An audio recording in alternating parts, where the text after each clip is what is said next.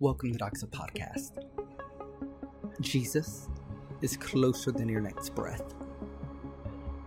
And there's a new reality that He's holding out to you. You just have to be sensitive enough to be aware of it. And that's what that's why we do what we do. To help you be sensitive and know how to interact within this new reality that exists in the old. We're in God's kingdom that's not yet here. So we're just living in a little piece of heaven while surrounded by death and darkness. And we have the opportunity to spread that to the world. This is our Reading Scripture Daily series where we just take some time and learn how to be sensitive to this new reality and how to interact within it.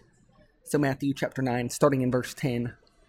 And as Jesus reclined at the table in the house, behold, many tax collectors and sinners came and were, recline- and were reclining with Jesus and his disciples. And when the Pharisees saw this, they said to his disciples, Why does your teacher eat with tax collectors and sinners? But when Jesus heard, heard this, he said, Those who are well have no need for a physician, but those who are sick.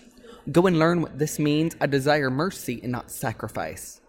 For I came not to call the righteous, but the sinners.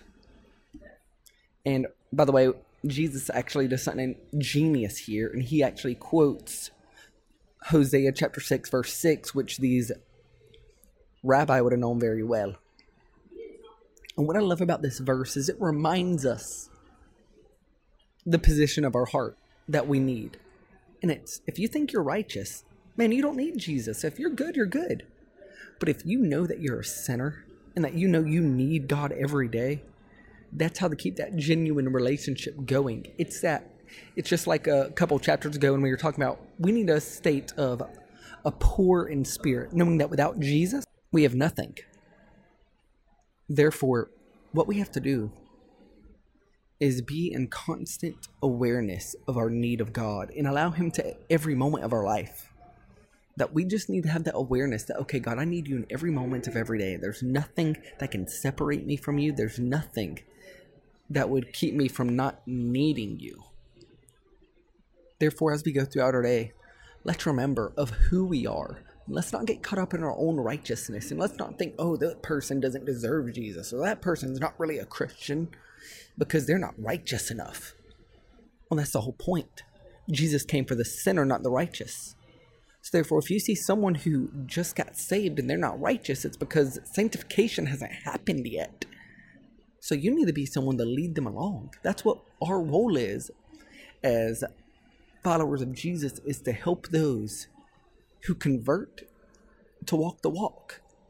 But like we can't expect them just in a snap of a in the blink of an eye just to be saved that's one of the things that I hate about modern day Christianity is that we expect people just in the blink of an eye to change.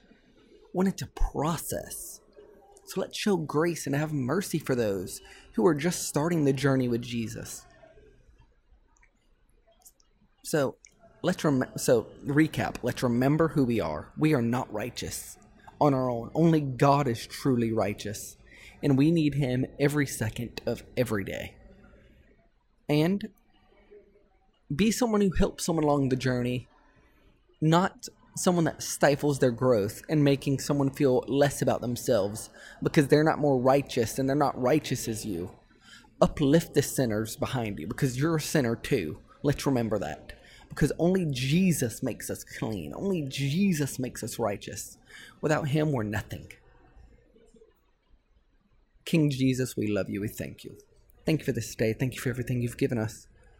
God, we're just so thankful that you're our righteousness, that we don't have to put on a facade. We don't have to think that we don't have to act like we're better than we are. We just get to come to you in all our brokenness and shame. Help us let go of our pride and show the world our brokenness and that you're the only answer to it.